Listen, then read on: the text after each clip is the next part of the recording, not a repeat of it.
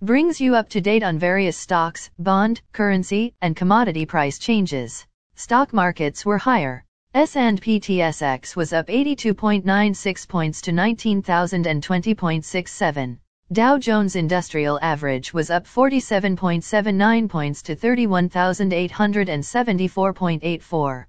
The Nasdaq was up one hundred ninety point two six points to twelve thousand four hundred thirty-nine point six eight. S and P five hundred was up twenty-three point two one points to three thousand nine hundred fifty-nine point nine.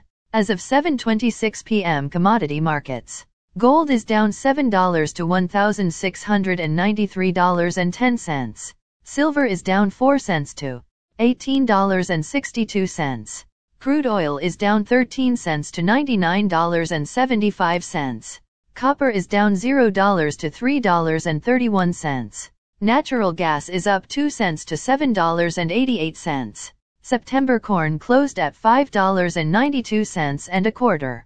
August soybeans closed at fourteen dollars and forty-nine cents. September wheat closed at eight dollars and nineteen cents and a half. The Canadian dollar is one point two eight eight seven. Highlights of today's news.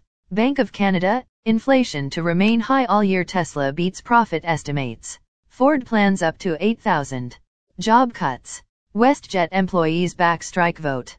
Bitcoin above twenty-four thousand in United States dollars briefly today. Again, thanks for listening. For automatic downloads, please subscribe on a podcast app or platform.